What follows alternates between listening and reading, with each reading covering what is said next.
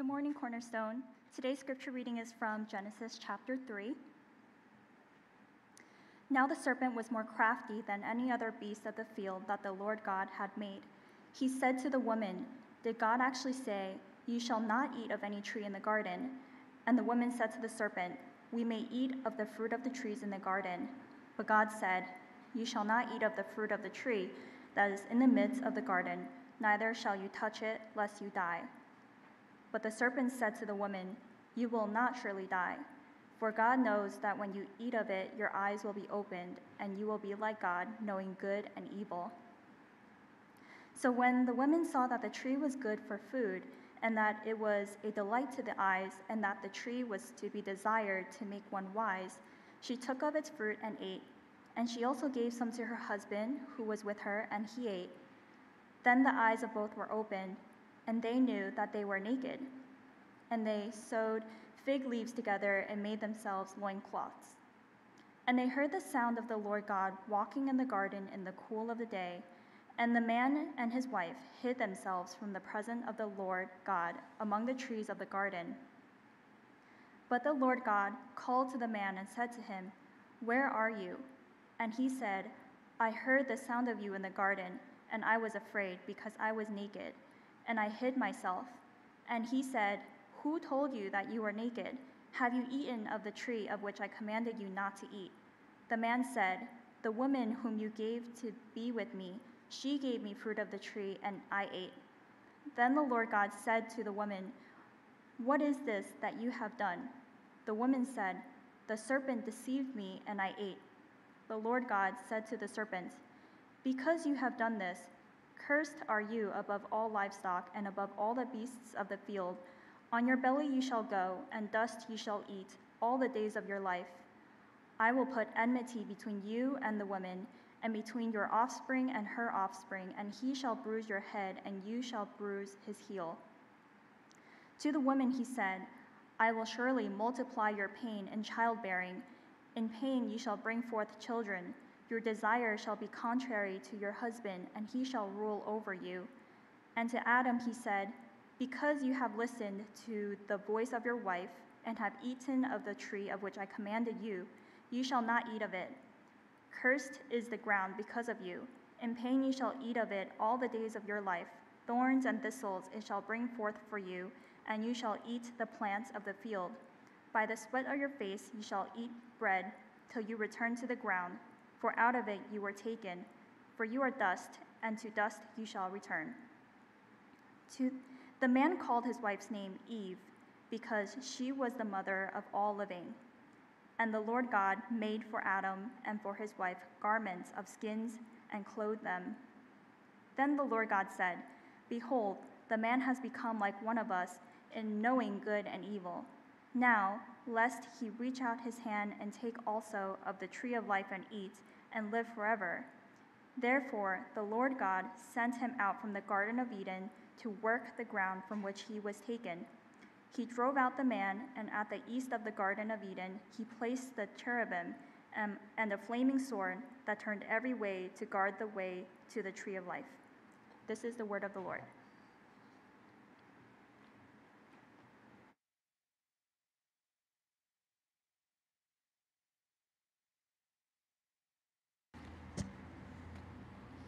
Thank you, Melody. So, we are picking up where we left off two Sundays ago in this series called Beginnings. Uh, we're walking, going to be walking through uh, in sections, not detailed chapter by chapter, uh, through the book of Genesis because it is a foundational book for all of Scripture, for God's plan of salvation. Everything begins in Genesis, and that's why it's called Beginnings, which is the the meaning of the word Genesis. So we're going to be picking that up. Last week, uh, Pastor Paul spoke on shame, and we're going to touch on that again today because of what uh, chapter 3 deals with. But uh, we're, we're just going to uh, keep going through Genesis because knowing the Word of God is essential to knowing God. Because if you want to get to know someone, you got to know about them, got to know how they work, how they operate, you know, how they communicate. And so that's why we continue to encourage you to just continue to read the Bible, even it's a chapter a day or a few verses a day. Eventually, we'll, over the years, we get to know the Lord God better and better. So we're in chapter 3 today. Uh, we dealt with chapters 1 and 2 in the first message, chapter 3 today, chapter 4 next week, but then we'll be doing chunks uh, because uh, Genesis is stories uh, of people, and so we'll be jumping into those stories. You know, the more years we live, the more years that we will witness people in positions of power fail, crumble, um, their integrity lost, and then their respect in society lost because uh, of the sinful heart that we all bear, and which chapter 3 talks about. From presidents to politicians to priests to pastors, we see this time and time again that they, they stumble, they fall to corruption, to greed, to self fulfillment, self gratification over what God has called us as leaders to do. But why does this happen again and again? I mean, I've got a few years, and some of you here, some of you are older than I am, but it seems like the longer we live, the more we just see this pattern repeat itself over and over again. Why is this? And the latest example of this is New York Governor Cuomo, right? He just resigned because the New York uh, Attorney General just finished this report saying, confirming that he has sexually harassed multiple women. And, uh, and you know, and, and sometime after that announcement, then Governor Cuomo resigned uh, or announced his resignation. It's going to happen in uh, a week or so. But if you noticed in that announcement that he made of his resignation, he never admitted to doing anything wrong. He, he apologized for how offended the women were by his actions, but he never admitted that what he did was wrong. Actually, his reason for resignation was because he didn't want the government to spend all its efforts and, and resources on the impeachment process. So he spared them of that by resigning. You know, our sin will be revealed, the scriptures say, over and over again at some point. And whether or not it's as public as Cuomo's, right, and the whole world knows, or the state or the country, it probably won't be. Uh, but whatever, whenever it's revealed, it will be damaging to our life in some way because it already is damaging to our life, even privately, when it's not known. Do you notice that often we refer to the things that we do wrong as mistakes? Oops. you know, like, like we didn't intend it, yeah, but actually we did. But we always refer to it as mistakes. In some cases, we have to say, yeah, they are mistakes. But in most cases, they're not mistakes, are they? We do these things intentionally. Imagine someone saying, for example, Yeah, I'm just really sorry. You know, I just didn't know armed robbery was a crime. My mistake, you know? You know, and we think that's kind of silly, but often we speak like that about the things we do or say when we say things like, well, you know, I just brought up that way. I, I, I mean, that's, you know, we're kind of blaming our families or our parents. You know, my mom made me this way. You know, that's why I do these things. You know, it's not my fault. We kind of say that. We're making like it's our mistake that we're this way. You know, redefining or diminishing sin is very common today in, in our society, even in ourselves. And we don't like to take responsibility for the things that we do wrong. And so we call them mistakes. So, what is a mistake? Well, um, whoops. There we go. What is a mistake? A mistake is defined as an error in action, calculation, opinion, or judgment caused by poor reasoning, carelessness, insufficient knowledge, etc. So, in other words, it's an error that we make unintentionally. Now, though it could be a result of maybe intentionally saying, yeah, I'm going to be lazy and careless, but then what we do wrong is not, it's actually unintentional still. We, were intentionally being lazy and careless, but you know, what we do wrong is unintentional still. But what is sin? When you think of sin, sin is defined as an immoral act that is a transgression against God's law. So sin is deliberate Most of the time. There is, you might very rarely sin unintentionally because of your ignorance or my ignorance, right? But most of the time, almost all the time, we will sin and we will make a decision to sin against God's law. It's not accidental, it's not a mistake. So the first example of sin we see is in, in our text today, Genesis 3. And so I'm going to read the first three verses again with this in mind. Now, the serpent was more crafty than any other beast of the field that the Lord God had made. And he said to the woman, Did God actually say, You shall not eat of any tree in the garden? And the woman said to the serpent, We may eat of the fruit of the trees in the garden. But God did say, or God said, You shall not eat of the fruit of the tree that is in the midst of the garden, neither shall you touch it, lest you die. Now let's stop right there. A couple things to note here. The serpent is really Satan and uh, in disguise. And we get this image as well in other parts of Scripture, uh, especially in Revelations. And by the way, we're doing a Revelation study on 10 o'clock every Sunday morning. Just a little plug there. But in Revelations chapter 12, look what it says there describing Satan.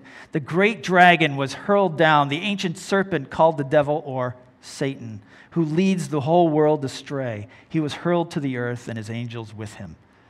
See, temptation to sin often comes in disguise.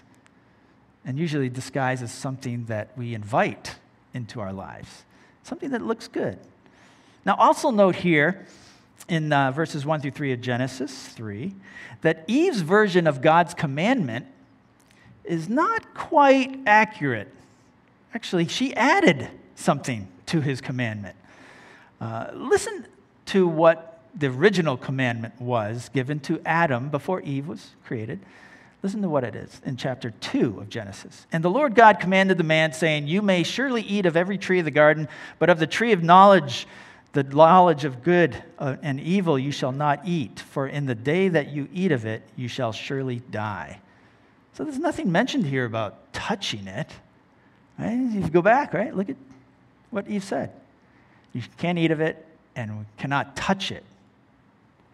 So she added this phrase. Why? Well, maybe when Adam shared the command with her after she was created, he added it. Kind, of say, just don't even get near it, you know, don't even touch it. Or maybe she added it. But, you know, we, wrote, we don't really know. But the point here is when we don't understand God's word accurately, then we'd leave ourselves open to misinterpretation or adding things to God's word that isn't there, and then that opens us up to temptation and sin. So, again, it's coming to know God's word is essential to understanding his character, his promises, and what he expects of us. It's so important to know his word. Then, the more we don't know and understand the Bible accurately, then the more that you and I will fall to temptation and sin against him. And that's why reading the Bible regularly, joining a Sunday class or a Bible study during the week online or whatever way we can to learn God's word at a regular pace. It's kind of like eating. We need regular food to survive. Well, same with God's word. So let's look at verses 4 and 5 again. But the serpent said to the woman, You will not surely die, for God knows that when you eat of it, your eyes will be opened, and you will be like God, knowing good and evil. Satan lies. He goes right again, contradicting God's word. God said, You will surely die. He says, I will not surely die. And he's weaving with this lie some truth in it. Uh, listen to what Jesus said of Satan, how he describes Satan in John chapter 8. It's interesting here. He says, He's speaking to the Jews okay? You belong to your father, the devil, and you want to carry out your father's desire. He was a murderer from the beginning, not holding to the truth, for there is no truth in him. When he lies, he speaks his native language, for he is a liar and the father of lies. This is Satan's lie to you and me, to Adam and Eve. You can sin and you can get away with it. You can sin and it doesn't matter. You can get away with it. Go ahead. This is his lie. But the truth remains, as we see in our chapter 3 of Genesis, that the penalty of sin is death. And that's, that's pretty serious. You know, think about it. Lying is so acceptable now in our culture today. It's part of our culture. And matter of fact, it's getting hard to tell the difference between fake news and real news, right? Lying and truth, especially on the internet. I mean, I don't know if you have friends or family members that pass along these things to you and forward it and say, hey, did you know this? And it's some, you know, urban myth or something on the internet. And it's just totally fake when you look into it. But they're passing it on because they don't know the difference between truth and lie. I mean, parents lie to their kids all the time, children lie to their parents quite often, probably all the time. We lie about our age, our weight, our income, our plans. Uh, you know, when somebody asks us something, we say, "Oh yeah, we're busy. I'm busy." But that just means like I don't want to do this with you. I'm not really busy, you know. But you know, we, we lie.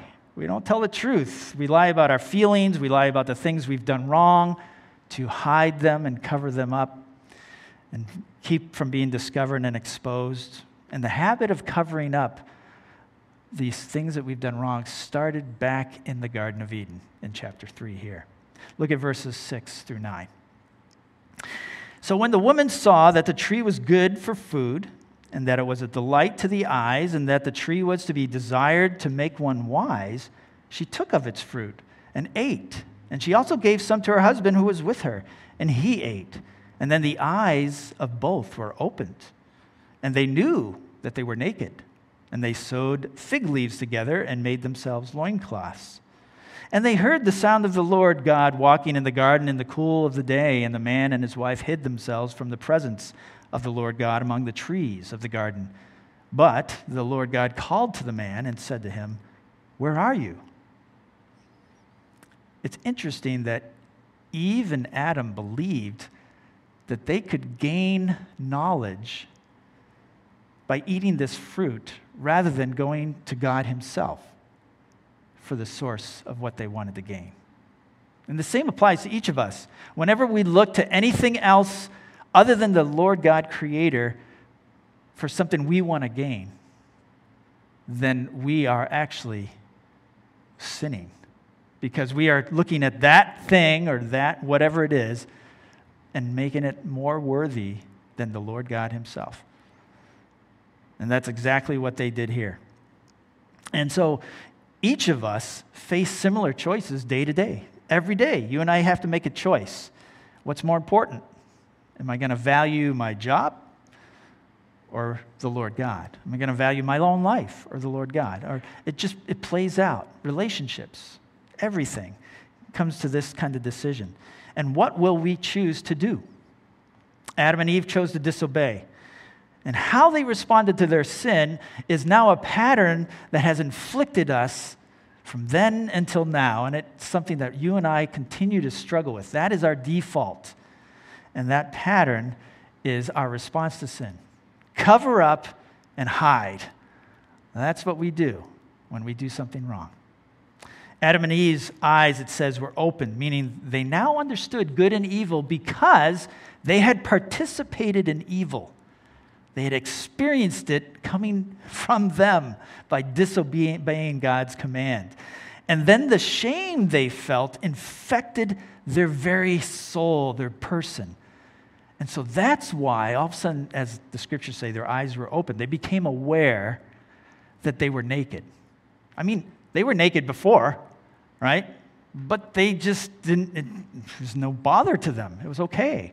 But now, because they felt shame, remember the difference between shame and guilt? Guilt is for something we did wrong, shame is saying, I am wrong.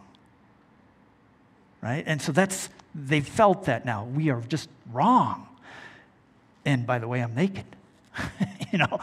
And, and so they, they go and they try to get something to cover up and that's it. And then what do they do? They go hide, right? They felt vulnerable. They, ex- they felt exposed deep down to their soul and also physically.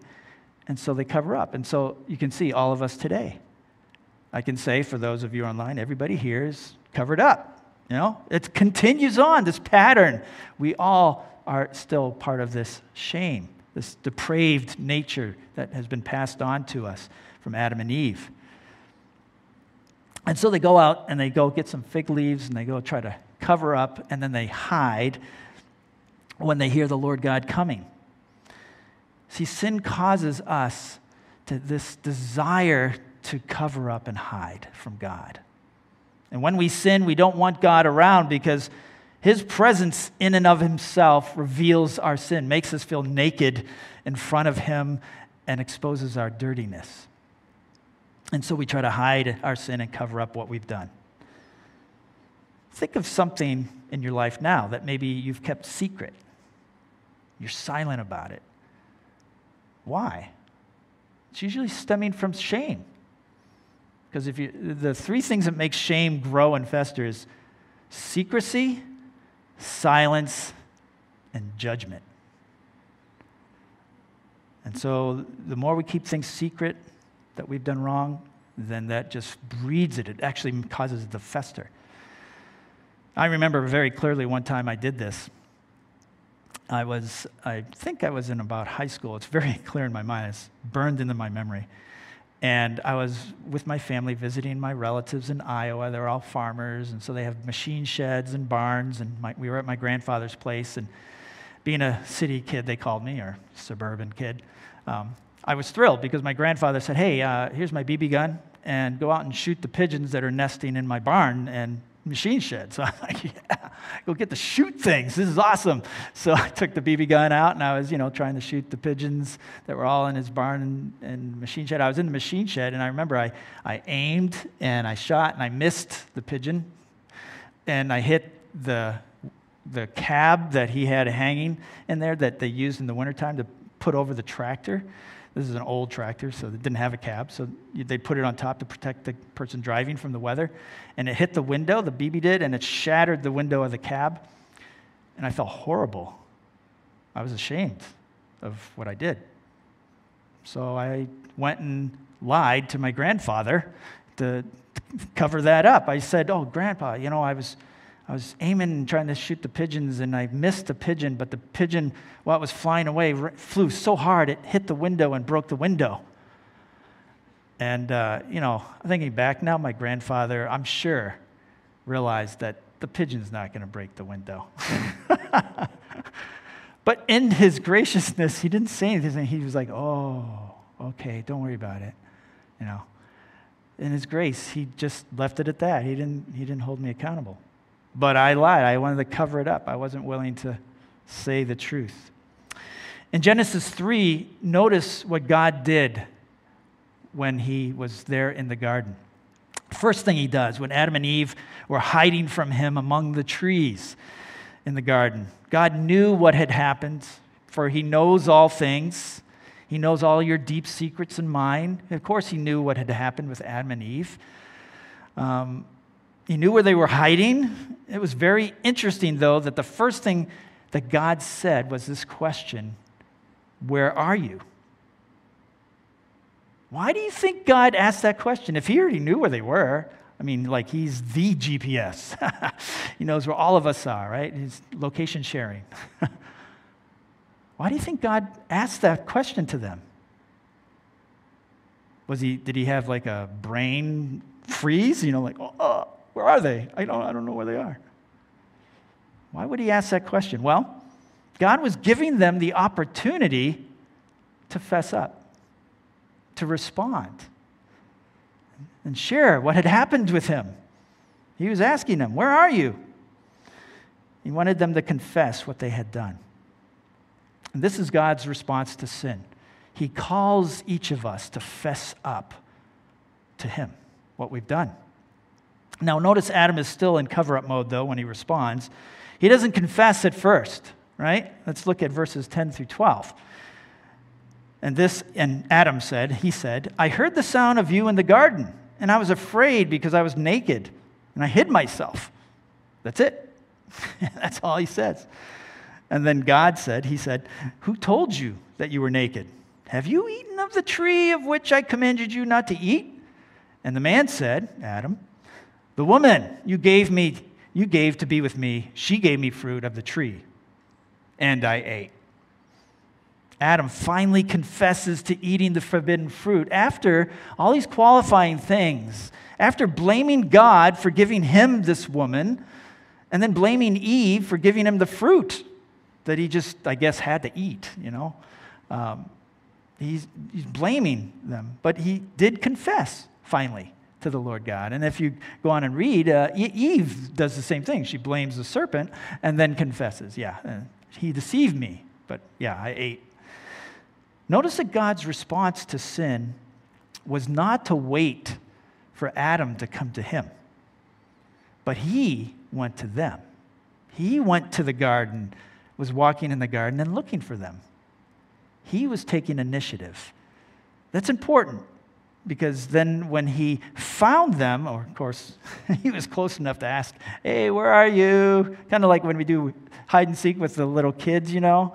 We know exactly where they are, but we pretend like we don't know. Oh, where are you? Where are you going? Oh, there you are. Hey, you know, and they're all excited, right? It's kind of why I feel like God is like, I know exactly where they are, you know. But he's, he's just giving them the chance to respond and confess their sin. You know, this is the pattern of God throughout the whole Bible. He comes to us and he's asking us the same question Where are you? In a sense, tell me what's going on. Tell me what you did. Come on, just fess up. And this is how God continues to deal with our sin today in and through Jesus Christ. If you think of the truth of the gospel, and this is the amazing thing here, is that God the Son came to us. Why? Because of our sin. He came to walk among us, live among us, to walk with us, just as the Lord God did in the garden. He came and became flesh, God the Son, to be with the sinful humans. And that is to give us the opportunity and the ability to confess and be forgiven because he took that penalty then on himself.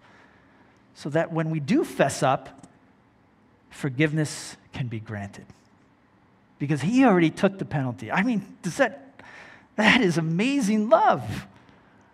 He just wants, we just need to confess and turn from our sin, repent from our sin, but accept his forgiveness. Because, you know, as with Adam and Eve, the same applies to us. The wages of sin is death.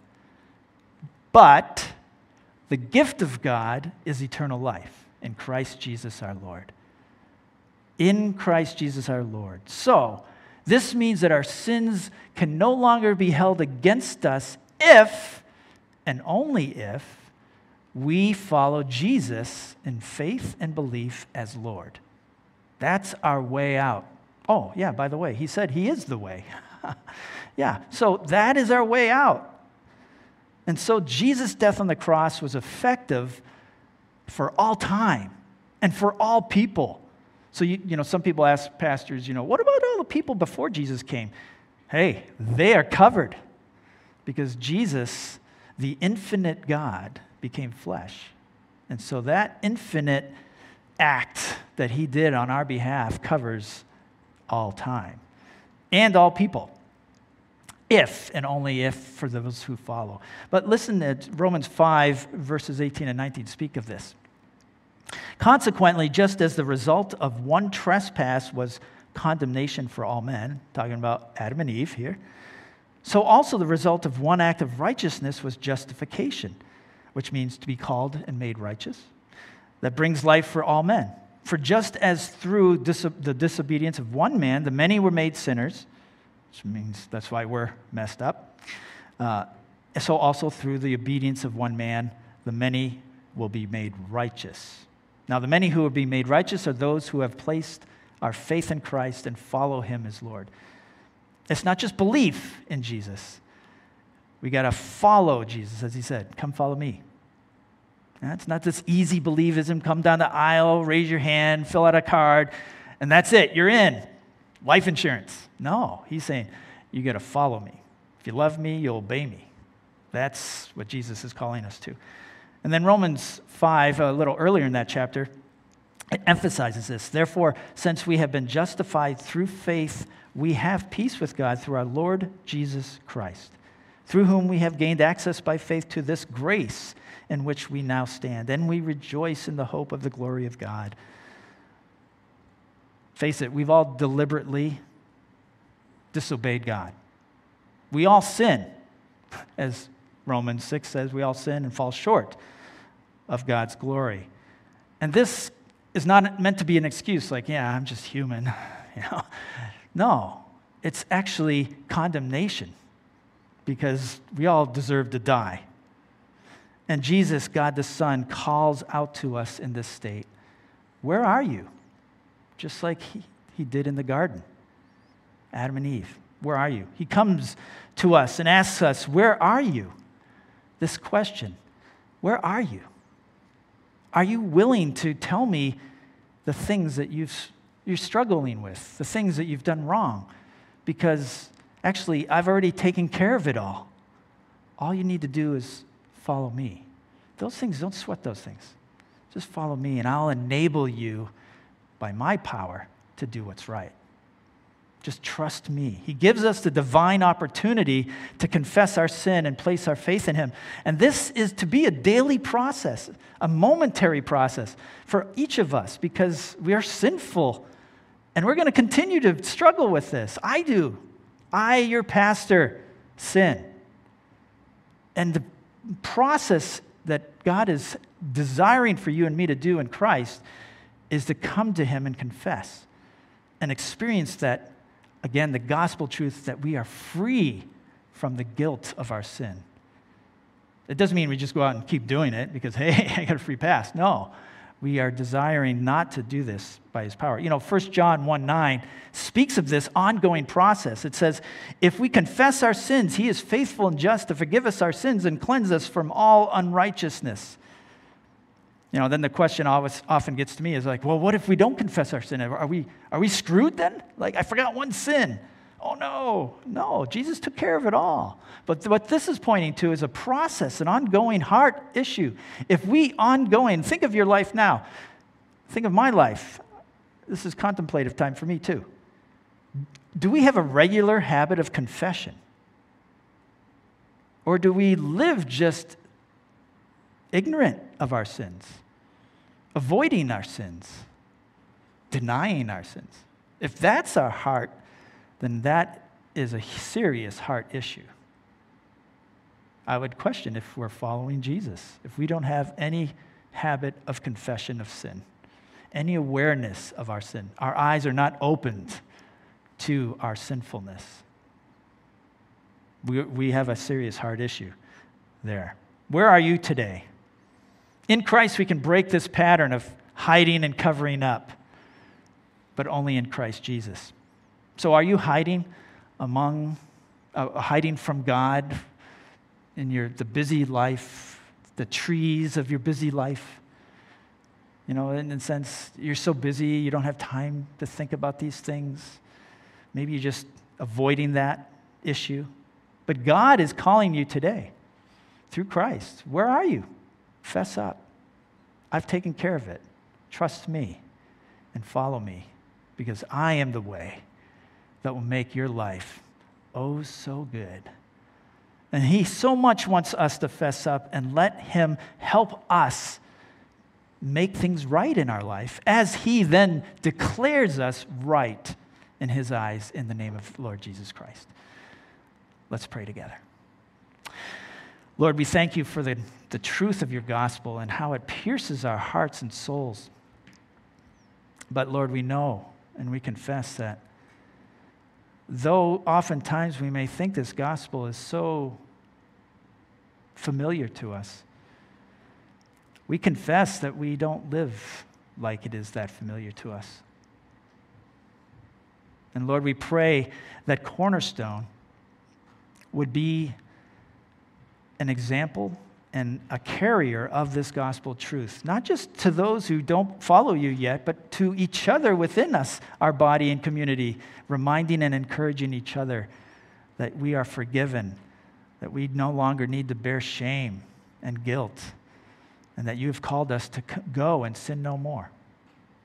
Lord, may this truth pierce us down to the bone, to the core of our souls. We ask in Jesus' name, amen.